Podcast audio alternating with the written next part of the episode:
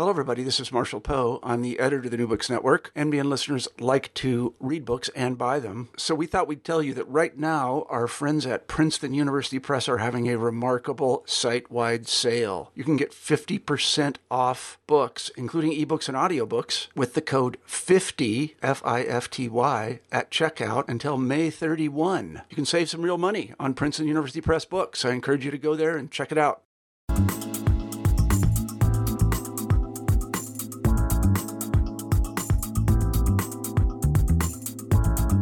Hi, I'm Barbara Lawhorn with New Book Networks.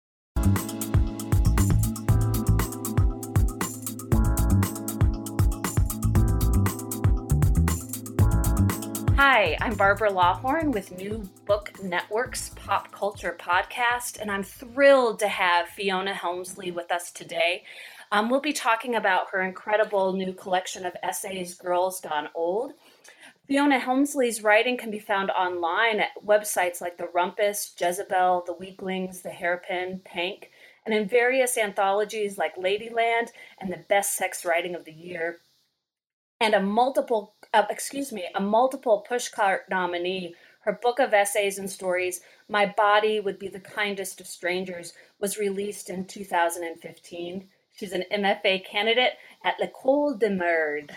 Welcome, Fiona. Hi. Well, we'll begin first. Um, would you tell us a little bit about yourself? Um, hmm. Well, what I write about is is mostly um, my adventures in the past. Um, though there are some essays in the new book that have to do with now. Um, uh, a lot of, not a lot, some of my writing takes place in New York City. I moved there in the late 70s and um, was there on and off for a little bit less than a decade. Um, and while I was there, I had gone there to go to school. The idea was I would go to community college and um, get my grade point average up, and then um, hopefully transfer to a film school. Um, but that's not what happened. uh, uh, I had I had started working in the sex industry um, I was always really into punk rock, so it was both those those worlds, the punk world and um, kind of the world of the sex industry, and um, that went on for about six or seven years. Um, and that tends to be the focus of my writing, those experiences that I had then, and and um, just uh, the way it led me to see the world and and to sort of understand people. Wonderful. Thank you. I, I was really struck when I started um, in with your first piece, My Icon Hates Me. Um, I think for a lot of us who grew up in the 80s and, and also um, women, especially, I mean, I'm, I'm coming to this collection as a 42 year old woman who's, uh, you know, still making sense of my past as well. And, and what I loved about this piece was it it made me think about being in conversation with those those writers, artists, um, bands um, who have influenced me in, in a huge way. And I I wondered if you could talk a little bit about my icon hates me and where this piece was born from and and the way in which it's structured too, because I think it's a really interesting um, uh, you know collage of of all of these uh, moments in time um, for the icon, but also for for the narrator as well. Well, it's a little bit exaggerated. I mean, all of the interactions are based in reality, but I did take it to a level, you know, trying to be a little bit funnier with it. Um, uh, there's a woman, my icon in the story, who to a lot of people I think will, will be very quite recognizable, though I don't want to say who she is, um, who had really influenced me as a young woman. I'd read her writing. She she'd performed in bands, and when I moved to New York, she was pretty accessible. Um, but she was always very um, standoffish, um, mm-hmm. as I mm-hmm. think comes across in the essay. Um, and it's also I don't say it as much in the essay, but it was very much in my mind when I was writing it. I mean, I was influenced by people like Kathleen Hanna and Courtney Love and um, Kat Bjelland from Kate from Babes Babes in Toyland. Um, and and Lydia Lunch.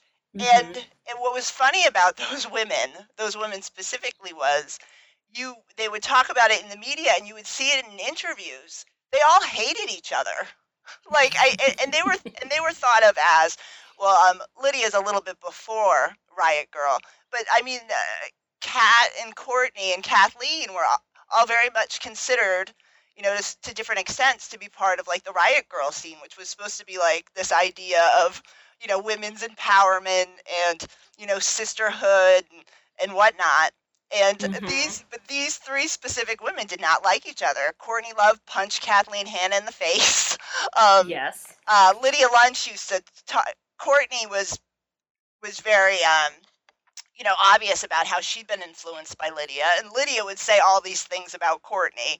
Um, so it was just funny that um, out of that whole you know scene of Riot Grrrl, the the the the women in it who I latched onto happened to be women who were so upfront about their dislike for each other. Um, but in in my real life, the woman in the story, um, you know, I I tried to reach out to her a bunch of different times because as I kept writing, you know, the hope is that you know this person who has such an influence, who had, who had had such an influence on me, you know, might maybe want to talk to me, might want to, you know, not necessarily think of me as a peer. I mean, uh, she had so her history was so, is so much more vast than mine, but it was just um, she was always very um, you know, kind of get away from me. so, So a couple of things come up for me as as I was listening to you.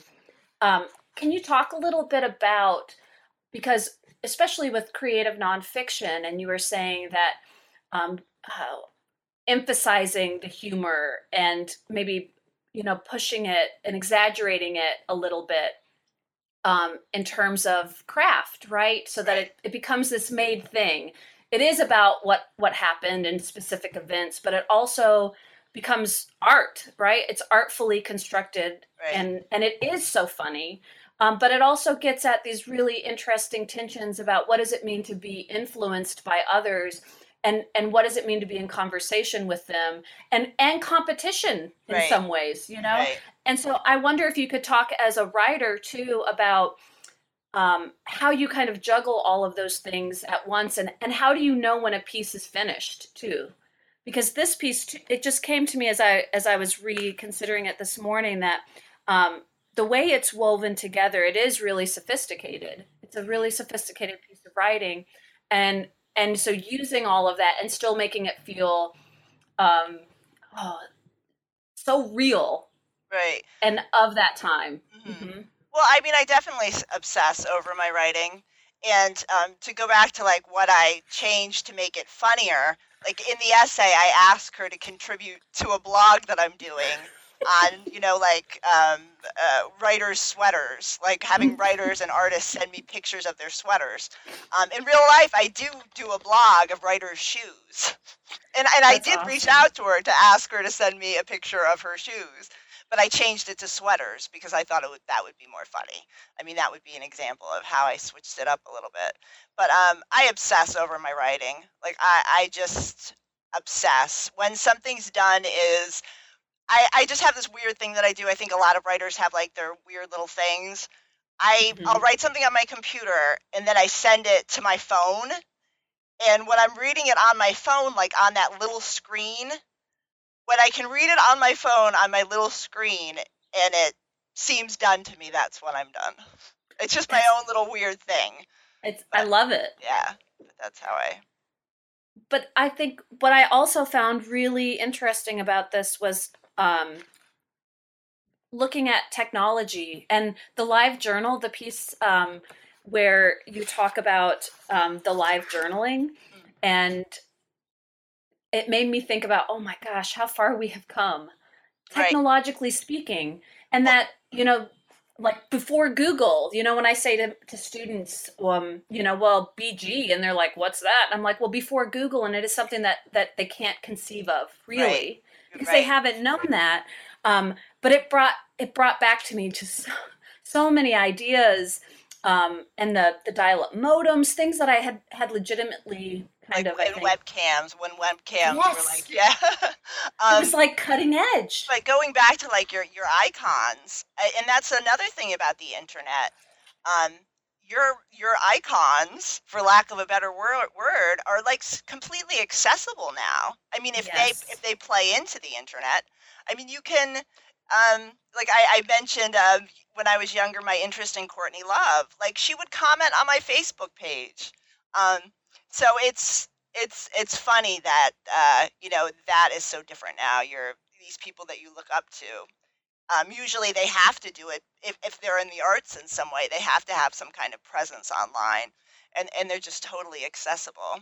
And for a long Yes. time i would really i was one of those people who you know if i you know i found out um uh you know somebody that i really looked up to um you know was like active on the internet i would be right there e- emailing them and you know not trying to be annoying but right. but I guess looking for that kind of connection. But in that essay, my icon hates me. Um, you know, but and the woman who that's about has always been. It wasn't just you know Courtney Love who she was out about not liking. She um um if you go through old interviews with her, she's just very much um like an island to herself when she comes to um you know other women. I mean, she's Right. there's this old feminist term male identified, and she's kind of male identified. There's nothing the matter with that, but it's just Right. her her way. Do you feel any pressure to be accessible in that in that big way too? I, I for a long time, I, if anybody messaged me, usually I would mes- message them back. I mean, this is through Facebook because it's so easy, right. and I don't like to be rude. But you know? A lot of these people were rude, hmm so um, you know, not so much anymore. Especially people who who will message me and be like, "Oh, send me a link to your, you know, send me a link to something you've written." I mean, to even ask that when you can just go into Google and type somebody's name. I mean, that's so profoundly lazy Yes. um, and and insulting. But um, yeah, I mean, I've backed away from the internet lately. Um, I I don't find the internet to be as much fun as I used to.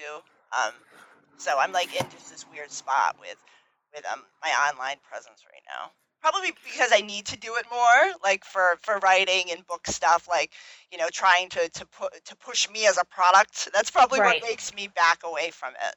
Um, so Which just in a is- weird place with it. yeah and that's a that's a such a different space than the space of of writing your life in order to share it where that initial that the internet odyssey 2002 and internet odyssey the way that it really worked i think in some ways in the beginning to really connect with to connect in a brand new way Right. with others that you might not ever connect with Right. And just know- just trying to figure it out. Well, I have my child I have a child. I have a son and he's 12. And I see um how much value he puts on like he's on YouTube a lot. And if Mhm. somebody has like 5,000 subs, you know, he thinks that that means that they have some great validity. And I think it's like Yes. the worst val- validity, you know? I mean, usually the group mind is like the mind you want to stay away from. But um, you know, and I, I see how you know, him and people his age think that that is just the mark of something worthwhile, and that just makes me cringe. So Right. hard. It Yeah. is. It's it is so hard. You know, speaking of validity in Girls Gone Old, um, I love the tension in this piece between.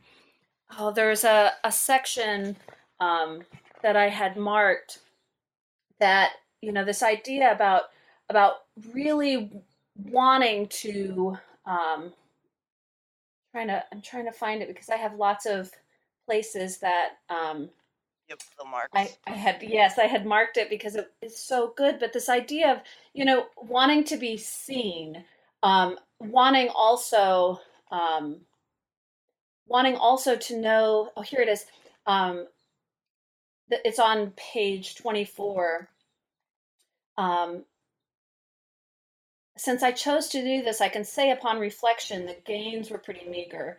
I ended up having to deal with more fuckers than fans, and in the communications I had with a lot of the male readers of my writing, that undercurrent was always there and never really seemed to morph into anything more substantial. Yes, they wanted to fuck me, false success, but it never really evolved, as far as I could tell, into some deeper appreciation of my work, real success.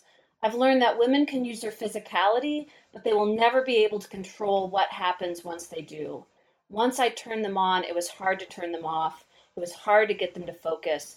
It was hard to get them to read. I, I loved that because so I, sad. It is, but it's that yeah, no, it, it's so true, but it's so sad.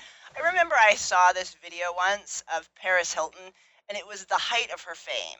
This was when she was, you know, she was Kim Kardashian, mm-hmm. and it mm-hmm. was a video of her in a hot tub with, um, and Joe Francis, who's in that essay, was the one making the video, and he's uh-huh. saying to her, and she's in the hot tub, and she's like covered in bubbles, I think. And he's saying to her, "Come on, Fra- Fra- um, come on, Paris, show me your tits. Show me your tits, France. Um, why do I keep wanting to call her Francis? Show you know, show me your tits, Paris." And I'm thinking to myself, this is the most famous woman in the world, um, and you would think with her fame would come some kind of power or some kind mm-hmm. of protection, but still she most famous person in the world, and she's not telling this guy to, to, to get away from me. Shut up. Yes. Um, she was still trying to play the, the sexy girl for him in, in the bathtub. And it, it just struck me as so profoundly sad. Um, I don't know. I mean, maybe the goal of, you know, fame and recognition and and and that isn't um, isn't to not have to deal with yourself, eh, you know, in a physical or, or sexual mm. way. But you would like no, you don't. And with women, you always have to. You always have yes. to. It never. You never break free of that. It will. You know, will, people will always expect that from you.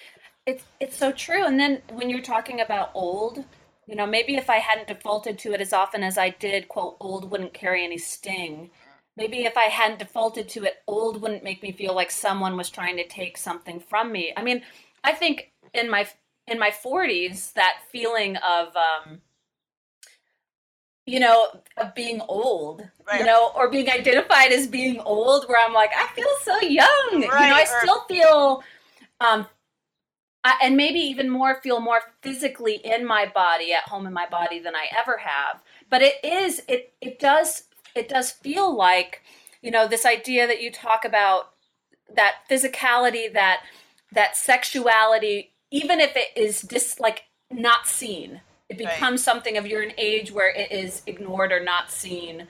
Um, but this idea of, of being in the passenger seat in some way, like even when we try to control it, when we try to drive it, when we try to be in charge of it and use it, um, that that line where you said, "But I'm starting to wonder if I if I was always just the passenger," um, was was really I thought profound.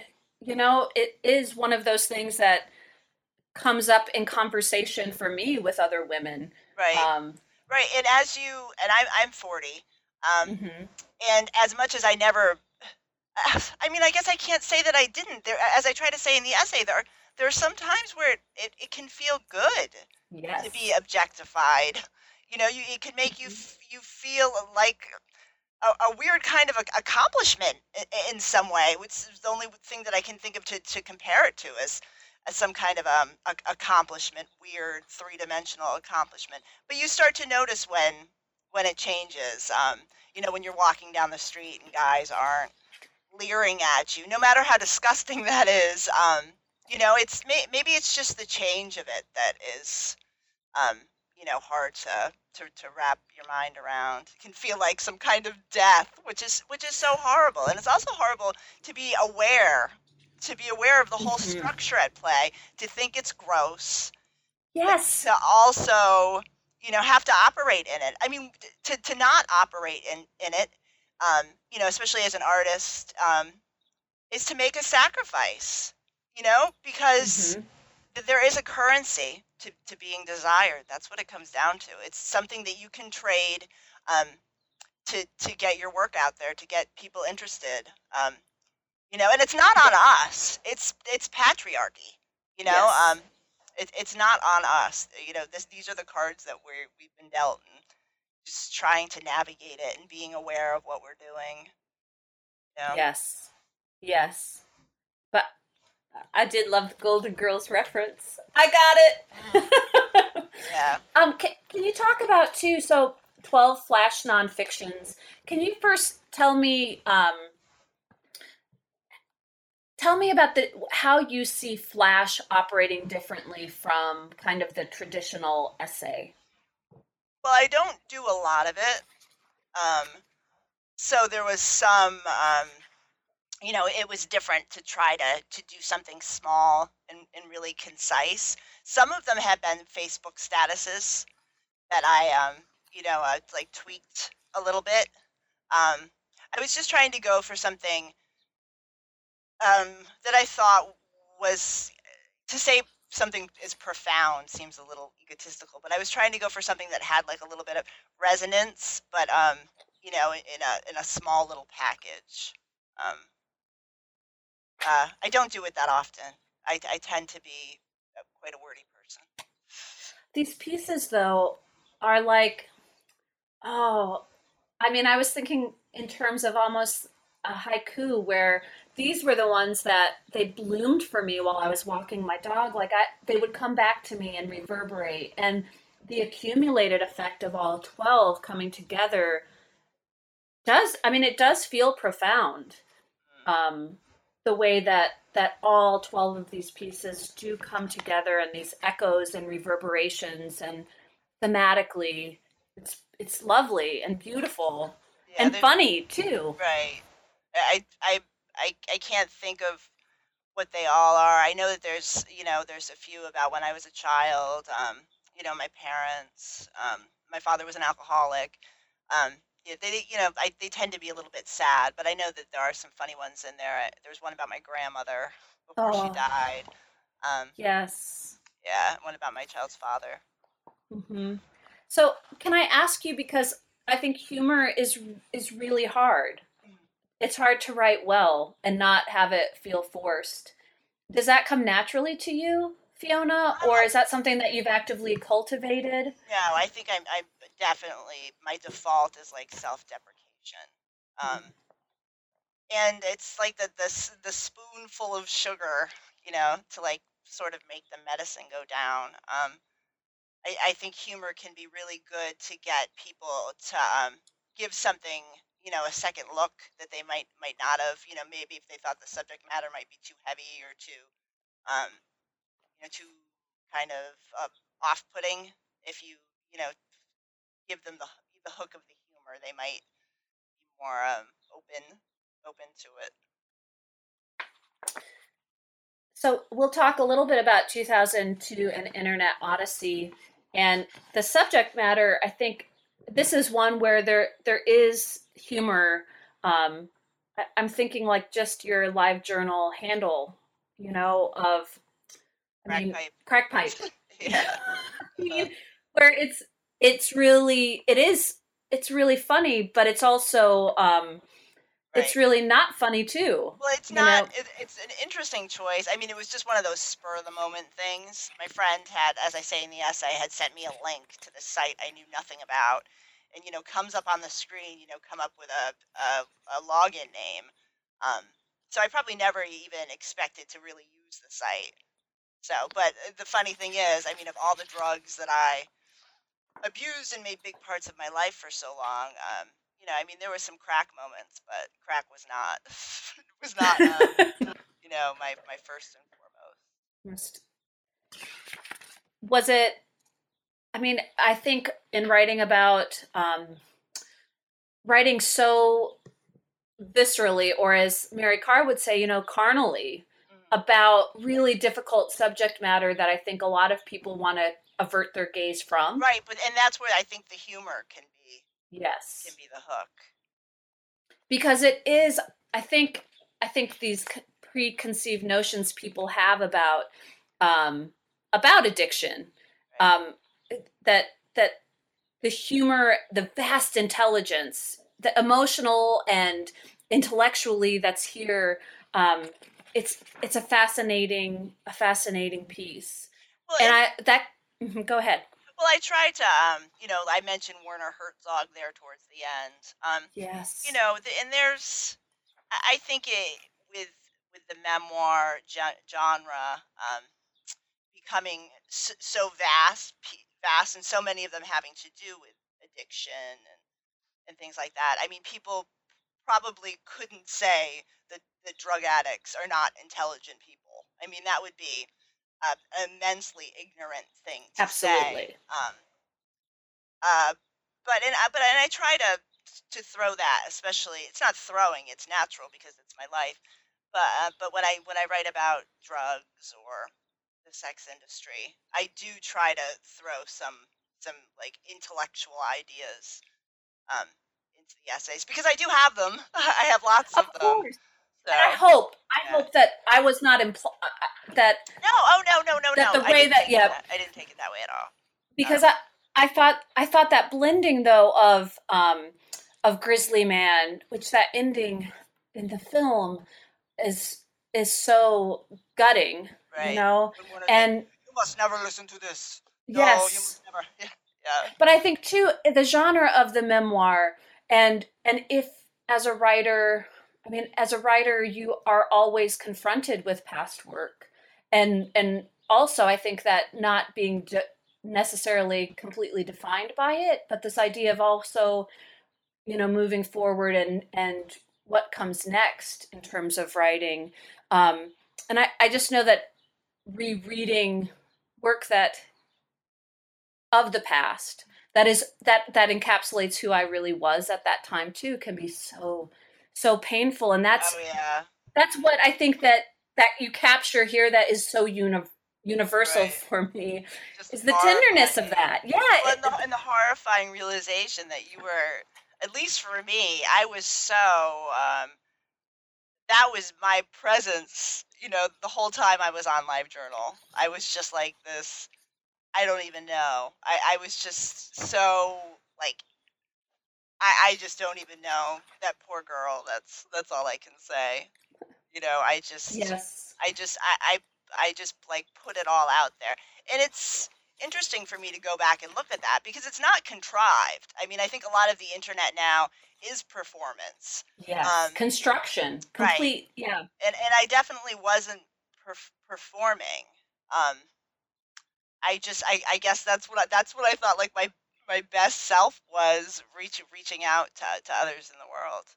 Um, yeah, it's it's interesting. But th- there's something I think so brave about that. Yeah. You know, there's something so and that comes across in the essay that it isn't con- it's not contrived. Yeah. It's really it's really like this act of of absolute courage, I think, to like present yourself as you are, you know, as yeah. you as you conceive of yourself truly. Yeah. i think there's something really courageous about it. Yeah i mean i, I could see that maybe if it's not you. Like if it's no. not, not you looking back at it. I mean and there right. were people half the people that i were, were, were friends with on live journal were like gawkers like gawking at this girl who was just you know t- totally out there about um you know not having any kind of filter or sense of um, dignity or you know um, mm-hmm. and it's funny because I, I you know i'd met some of those people on live journal and i'm still friends with them on different social networks and i've met them and uh, so, some some you know they, they tell me that you know they're amazed and they say nice things like they could see in my crazy writing that there was some talent there but they never really thought that it would get any you know they thought that i would probably you know fall back into you know using drugs and and um, you know being a mess. So. so speaking about dignity, I, love in California um, dreaming the the way that Chris, you present Christine. She's she's such a full character who comes to life um, in a way that has so much dignity. I yeah. think yeah, even I, though the you know the circumstances sometimes uh, uh, I think some of her actions a lot of people from the outside looking in would see as undignified but like the ham under the bed like I I got that right. I got why you know like why right. the ham well I, yeah I mean she was I had worked at a women's halfway house I worked there for almost uh, like eight years Um, and she, I didn't, like I say in the essay, I didn't have many interactions with her. Um, and she was obviously, I mean, to, to be easy about it, um, you know, she was just a, a, a mentally ill person who was hmm who could be manipulative. But I've always, I'm not so easy to dismiss that. Like, I can think that there can almost be like, this is probably going to sound pretentious, um, and I, I wouldn't want to sound like I'm I'm saying this from like a perch of privilege, like I'm, you know, treating somebody like a cartoon character. But there can be almost like a, a, a poetry to that. I mean, some people would probably just say she was a liar. She was just this hmm crazy liar. But um, I, I don't know. I, I she had like I guess warmed my heart a little bit. Um, and then she died. So I mean, we didn't have we didn't have any great friendship or relationship. Right. Um, but she was just somebody who I, I thought had an interesting mind, I guess. And I think comes through in the essay, even though, you know, I described how she was, you know, so overweight and so, um, you know, had a heart, was having so all these health issues. I mean, still would like talk about California and getting back to California. And, um, you know, so obviously she still had some belief in herself. Whether that, that maybe that was delusion and lies, but I don't know. She was somebody who I found myself thinking about, and so I wrote the essay. It's, it's a beautiful essay. It really, that ending for me, that um, going ahead and taking the chances and calling Detective Jones, because I think without being oh overt and like sledgehammery with it, it's that the dignity and the worth of of her life you know that that it's it's it's inherent you know and it was this was a piece that i was i was really moved by fiona it's it's moving without being like sentimental Right. you know or uh, you don't make more of your relationship like the way that you just characterized it it's there on the page Right. and I um didn't want to say. I, I thought it was important to like cut it. I didn't want to say like what i you know, what it said in her file, or, um, you know, most people can probably draw their own conclusions. You know, right but I just wanted to to leave it like that. and that that kind of the glimpsing of humanity that Yeah. comes to in um in that piece and i think it's it like your the way that ghoul girl grows up just seems like it should follow that essay is is beautifully done because it's it, that piece too feels like it's about understanding understanding in a in a complex way um what's behind like the true horror the true horror of of what we construe as kind of the glamorization of Manson or serial killers or um, the narrative that crops up without understanding that Well, the violence Yeah, yeah go ahead It, it becomes like entertainment. Um, like um, before Donald Trump was elected, because now all I do is watch M- MSNBC like 24 hours a day. Um, I used to watch a lot of Investigation Discovery, which I call the crime channel because that's all it is. Uh, It's you know different crime shows, different murders, and um, and I mean this connects to the essay. When you're watching those shows, you're turning to this, whether you want to admit to it or not. It's for entertainment. Um, yes you know, um, people, the end of people's lives, obvious, and sometimes like in very horrible ways. Um, you're like escaping through that, and I, and I and I think you kind of forget that, you know, when it's coming through the television, you, you forget that this, these are people's re- realities. Um, and it's interesting sometimes too because lately, on and off in the media, you'll have the family members of these people whose lives have been made into these hour shows on investigative discovery, you know, um, coming out ag- against the shows because the families don't even have any say as to whether or not these happen. So, I mean, hmm imagine what that's like. You turn on the television and it's, you know, an, an hour drama uh, about the, the murder of your mother and you have no control over that. Um, but when I was younger, um, I was always really interested in crime and I still am now. Um, but uh, when I would read Helter Skelter, because that's essays about initially my my fascination, for lack of a better better word, um, with with Charles Manson, um, I didn't. I didn't. The murders, what he was most known for, really wasn't what I focused on when it when it came to my interest in him. hmm It was more the trappings of you know 60s culture a group of people living sort of communally um, and uh, just the, the, the, all the bizarre tangents that that that sprung from from Manson and his group.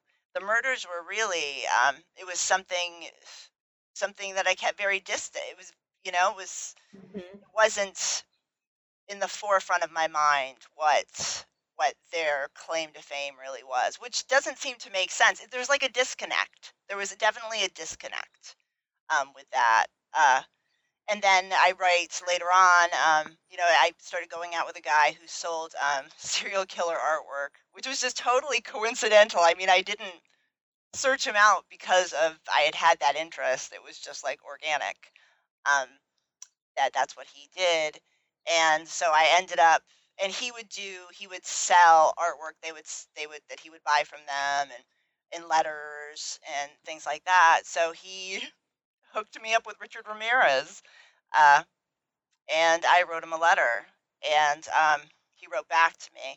And then that's where the you know the, the end of the essay comes from where i confronted with the fact who who this is who's written to me and what they've done and just how like gross it was and who you would be if you right. if you continued right. yeah. Yeah like I, I i what is the, what is the appeal of this man? He's in a cage because he's uh, uh you know brutally killed however many people. I mean mm-hmm. that's that's to reward that is um you know that's not who i am. Right. I think i think that like I totally understand the fascination with Manson and and the 60s culture and also I mean I love mysteries and it's all about that that figuring out why we do what we do right. and why and how we are capable of what we're capable of which seems to me is also the job of the essayist right you know right. for themselves and their place in the world and and there were um there were so many weird threads with the Manson thing. Um, you know, yes. the idea of the race war, starting this race war and making it look like the Black Panthers did it. Um, and, and it's funny. I mean, the period of time that I was really interested in um, Charles Manson, like the period of time I had my Charles Manson scrapbook, which I write about in the essay. Um, I talked to Vincent Bugliosi. Um, if see if I'm interested in something, I really go for it. Who had been uh, the prosecutor. Um, you know, he was on some radio program, and I called in, um, and we talked for a little while. Um, I was like 14. That's awesome. Um, but yeah, so it's just it, it really. I mean, I think that sounds bizarre, but it the murders were like probably the last thing that really interested me about um, Manson. How do you get hooked Fiona, by subject matter typically because you know you talked about when you get into something you really get into it and and the research and the coming to know um i have at least i have about five real obsessions a year. I was thinking about it the other day because right now i'm in the middle of this really big leslie howard obsession. I'm not i don't know if you're familiar with him. He was an actor in the 30s and 40s he played ashley in gone with the wind yes. Um, he was a British actor, um, and he died when his plane uh, was shot down by the Nazis um, in like 1943. Um, so I'm in the middle of this, and, and my obsessions are totally diverse. Um, they're all over the place, but I usually have about five a year. Um, uh, when I did my first book, I was obsessed with Marc Bolan. Um, Marc Bolan, uh, in, who was in the, the, the main dude in the band T Rex. Yes. So I was obsessed with him. Uh, like, and I and I get super obsessed, you know. And I'm 40 years old, and obsession to me means all the things that it means when like you're a kid. Obsession to me means you go and you order order the posters. you yes. go and you get the T-shirt, T-shirts. Um, you know, I don't have that much disposable income, but usually that's where my disposable income will go. You know, so I had the mm-hmm. Marc Bolan obsession. Um, the the bank robber John Dillinger. I've gone through um, obsessions with him more than once because that's just so interesting. Um, Joan Crawford was a recent obsession. um, yes. but right now it's definitely Leslie Howard. Um, just watching his old movies. Um, you know, I've o- ordered like glossy uh, pictures from eBay. Um, you know, just trying to find out as much about him as I can because I just think he's so dashing. Yes, he is. he's Do just you- so. I mean, and it's funny because I was talking to somebody about it the other day. But I'm trying to think like lineage wise, like who would be an actor who would be, I guess, sort of comparable. And I don't watch a lot of, I don't watch a lot of like um, big movies. I don't watch like a lot of popular movies. Mhm. And an actor who I had the awareness that would be kind of similar, but isn't anyone who interests me in any way, would probably be like a Hugh Grant. He kind of has like Right. Hugh Hugh Grant kind of dashing, funny, foppish, like foppy thing to Yep. him. So I don't know. I love him though. Do you see any writing coming out of it? I would like to write something about Joan Crawford. Um, actually, what I'm working on now is something about Casey Anthony. Um, Wonder. Oh, yeah. oh. Um, we, uh, our children, or her daughter who died, um, is the same. Would if she was still alive, it would be the same. We both had kids in 2005, um, and you know her relationship with her mother was so intense. Um, it's my relationship with my mother is also very intense. Um, and when that verdict, when that happened, when her trial went on, I was working at the halfway house. I was working with women who had lost their children. Um, and as somebody who'd been a drug addict up until I had my own child, um, I always had this awareness of, you know, you, to get you need to get your shit together. Um, Mhm. If you don't get your shit together, um, you know, you, you, you could lose your child. Um, so the essay is about just all of that, the, like the confluence of all of that, and then Joan Crawford. Um, just because of what had happened to her with Mommy Dearest and it may not seem like where it connects, but it does connect because I also talk about um, other women who have been accused of being bad mothers, like Britney Spears when she Yes. um, drove with the baby in the car seat, um, Anna Nicole Smith, um, and and then Anna Anna died after the birth of her second child, um, and then it just connects to Nancy Grace and um, oh, yeah. I'm. I can't wait to read it. I cannot wait. got a lot of different layers. And the funny thing, i- like the nut graph of it, sort of, is when she was um, found to be not guilty. I was, I was so angry. I, me, I like to think of myself as so open-minded and not somebody who's influenced by the media. I like to think that I take media, I listen to it, and I process process it on my own. But I can admit now, however many years after the verdict, where are we? That was like 2011, where I don't, where, you know, six years ago.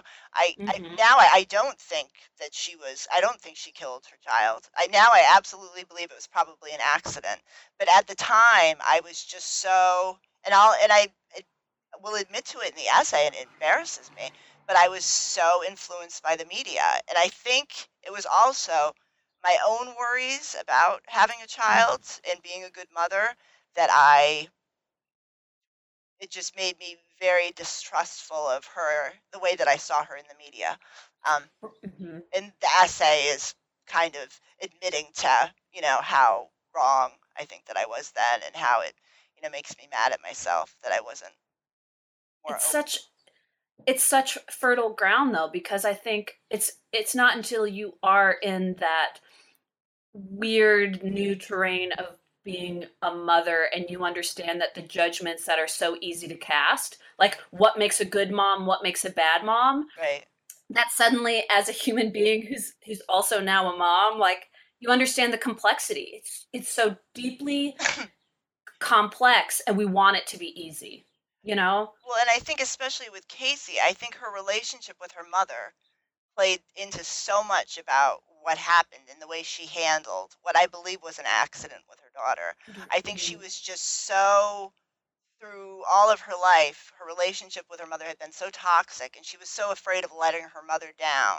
Um, you know, and and saying, calling the police and saying this horrible accident happened. And actually, after when when it's believed that Casey, um, that um Caylee, her daughter, went miss, missing, like the hour that they believe that it happened, um, Casey did try to call her mother. She tried to call. There's like three phone calls, and she doesn't get her mom on the phone.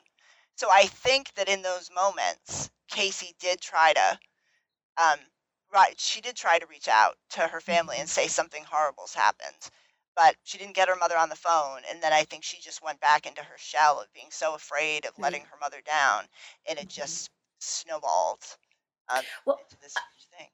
and fear. I think.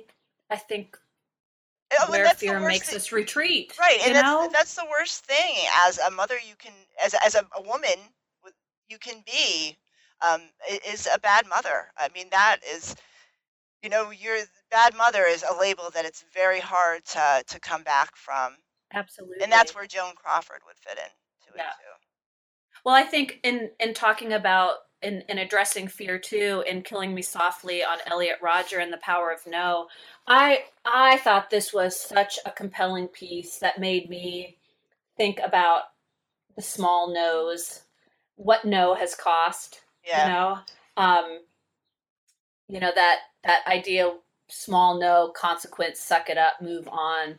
But the implications of you know we that idea of no means no um, and then how even the way that we try to negotiate and soften the small nose and make it like digestible right. It's and not you, okay. Yeah, it's not Yeah, you, uh-huh. me. right Right. and it, it made me really think um, this is a, a, a part of your work that um, is uh, made me feel deeply connected was that reviewing and reflecting upon instances in my life where um, I think a lot of readers will do this, where they they see those small no's in a new way, realize, oh yeah, you know that um, that resounding yeah, absolutely yeah, or just you even know? even the little times i was talking to somebody the other day who is like in a position of power over me and you know i'm not going to say if it's he i work with him or whatever it is, but Mhm. he's a, a person who in my daily life is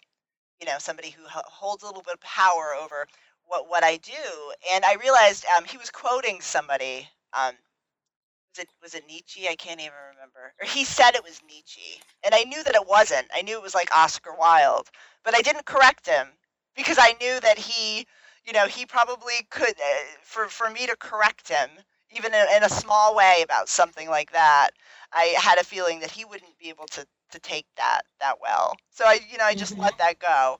Um, you know, and, and there's just men are strange. men are, you know, as women I, I, with a, with awareness, and I think most women have awareness. You you do learn t- to navigate them to a to a Mhm. certain degree. I mean, in the smallest ways. Um, you know, it's Right. No, the fact that I mean, I, I'll just say like theoretically in a in a meeting, right, where you do think about that before you respond to a response, you know, like the the gentleman hypothetical guy who was quoting Nietzsche or whatever. You know that the amount of energy that goes into thinking about the negotiation of that, right. you well, know, and, it, and the re- reality of it would be he would be insulted that me, like an underling to him, yes.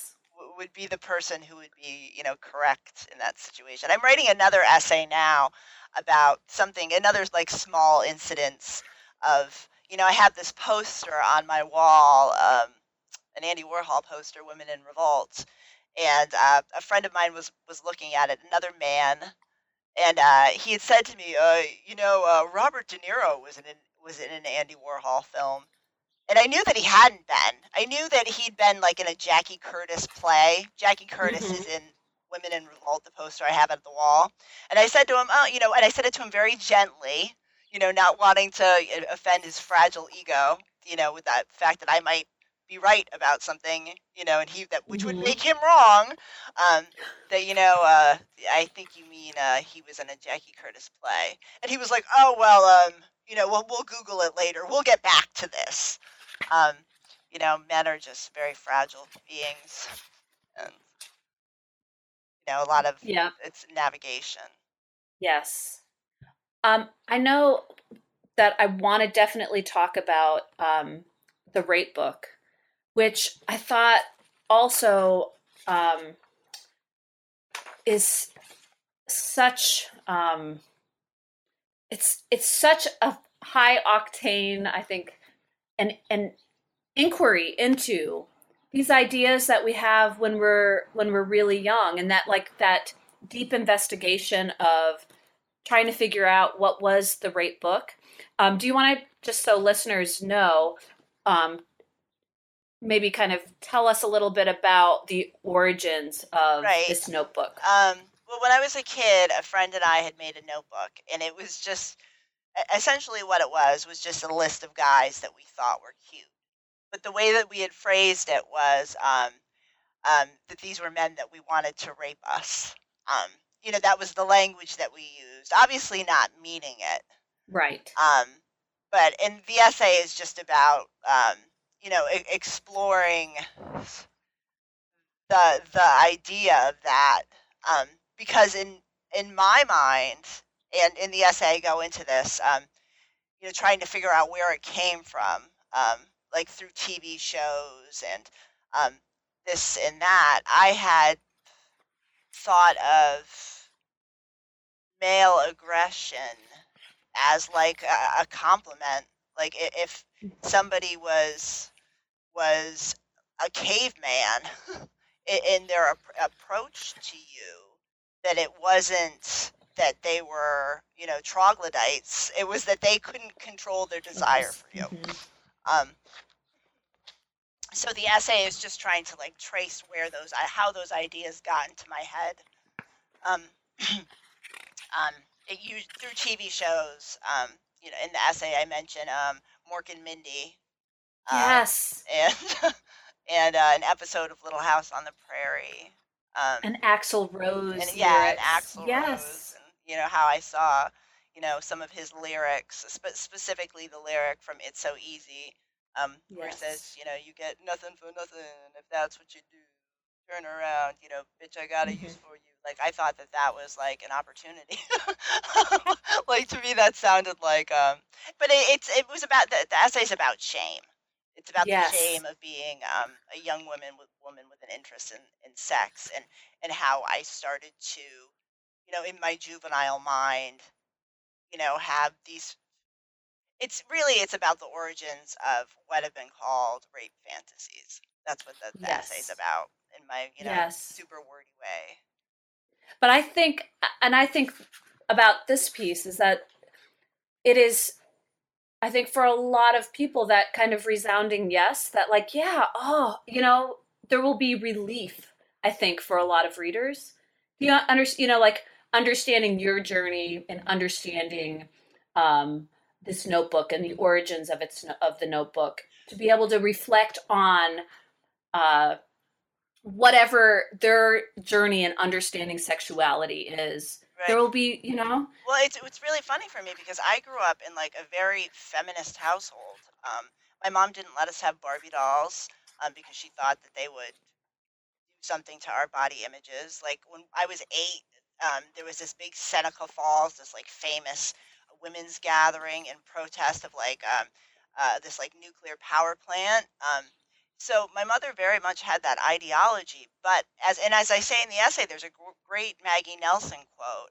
You know, if you're a young girl and you're looking for information about sex and you're not really finding it from people you should be able to trust or people who would be good guides, your sexuality will, will grow around what you see and what and what yes you do find. Um, and it would have been great, uh, you know, it, to have had a little bit of guidance to, hmm you know, have somebody when I was watching Mork and Mindy, you know, say to me um, that this isn't, uh, you know, this isn't how how men should respond to women when they desire them, and it's okay for women to want to be desired. Um, you know, I didn't I didn't get that, so I yes I had to try to figure it out for myself, and it got a little warped in there. But what's funny, I write in that essay about um, Mickey Dolenz from the Monkees. yes from the Monkees Yes, and as the book was being published, I met him. you Yeah, did how did yeah, that which go is like I'm convinced I'm gonna die because I've met Mickey Dolenz. So like, what else is left?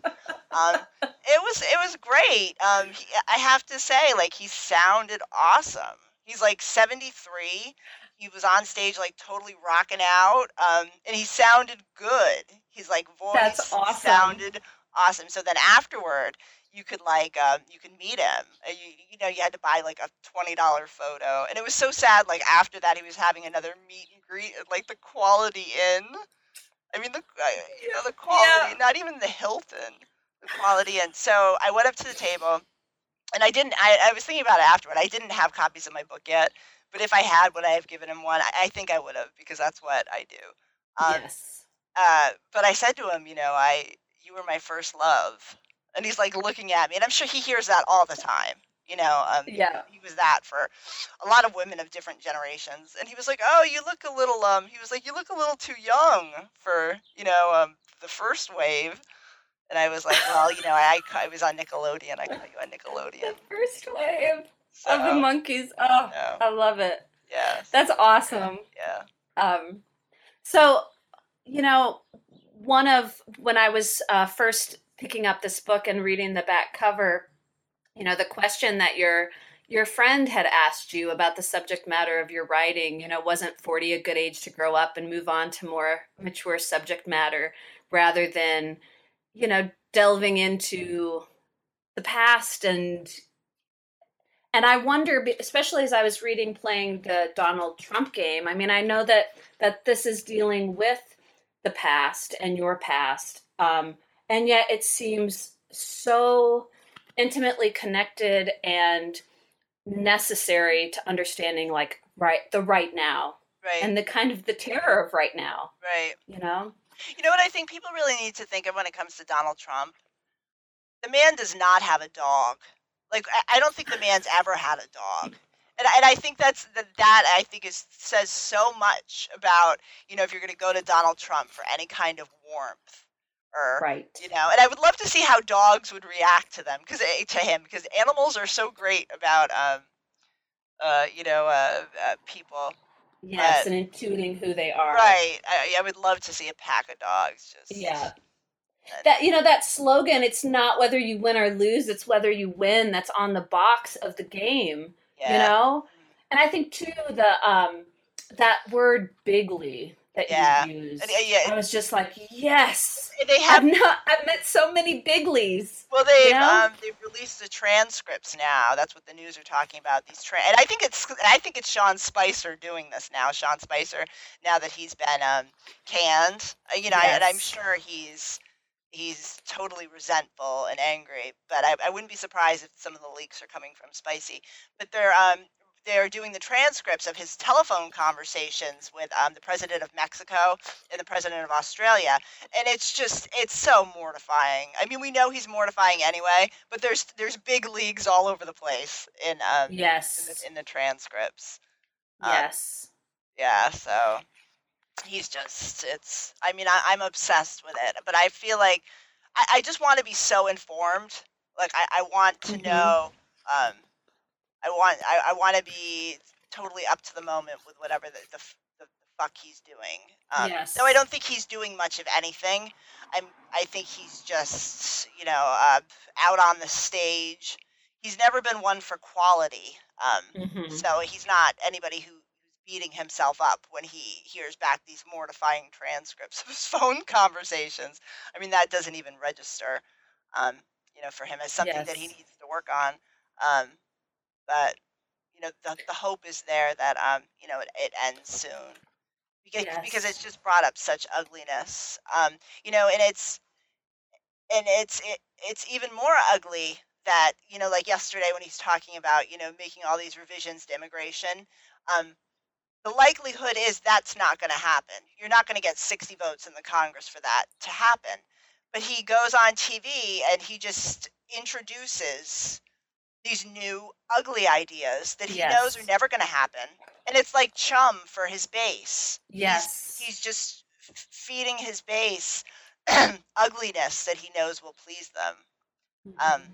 and it's just so horrible. So horrible Well, your concluding piece, I think, gets at um, really, in in a really personal way. You know, this idea that of geography being what can determine healthcare. yeah You know, and and what I also loved about this piece, which focuses on, um, you know, you becoming hepatitis C free, right, Right. is also um, the beautiful relationship, complex, albeit really complex with Callie too. Um, that's handled really beautifully, and you're able to to braid all of these together with you know what's happening in our world right now Right. you know and and how you know it does determine the state you live in determines Whether or not you could Mhm. live or die. Yes You know, a drug Yes. te- a drug test could determine. You know, because I say in some states you have to pass drug tests in order to get um to qualify t- for the treatment for hepatitis C. So a drug test could determine whether or not you live or die. I mean, the stark Yes. reality of that is it's it's like it's absolutely bone chilling. Um, you, know, and to, to to see the Republicans um just s- s- scramble in their you know in their attempts to you know take health care away from millions of people um it's it's just really it's really really ugly. Um and, and that's the world where that's our society right now on the forefront yes. um just so much ugliness. And and it's and it's class war stuff yes I mean, all of this is is is class war. That's what's going on. You know, when they talk about uh, you know low skilled immigrants coming to the country and taking away jobs from um, you know uh, people who citizens with low skills. Um, you know, it's putting that on. Uh, uh, it's the immigrants who are who, who are doing this. It's not the corporations who yes pay poverty wages and are, are so resistant to raising the minimum wage. Um, you know, those are the people who, you know, and that's the Republican Party too. They never want to regulate anything. Um, it's always the people who um, uh, who get the brunt of whatever their poli- policy changes will be. They'll never regulate corporations or big business. Um, it's they'll, they'll just regulate um, people. yes You know? I have to say, Fiona, I'm so grateful for your time and for the fact that through these beautiful, um, compelling essays, you're bringing to so many readers' eyes um, exactly where we are at and also where you've been in, in such um, an artful way. Um, so I thank you so much for your time. Can you tell us where we can find you online and what you're up to next? Um, well, I'm really bad at the internet. Like, I'm in a moment where I'm kind of bad with it. I do have a Tumblr page that I don't update very often. Like lately, I just put on like clips from Joan Crawford movies. But um, that, that's FionaHelmsley.com. And I did. I mentioned the shoe, the shoe project, where I was putting up pictures of writers' shoes. Um, that's just um, shoes of a writer at Tumblr.com. Or it's. I think it's actually just shoesofawriter.com. Thank you so, so Oh, much for welcome. your work and for your time today. Um, I so enjoyed speaking with you. And I so enjoyed reading your collection. And again, that is Girls Gone Old Essays by Fiona Helmsley, available now. So please keep your eye out for that and pick it up. So worth the read. Thanks you, for having Fiona. me.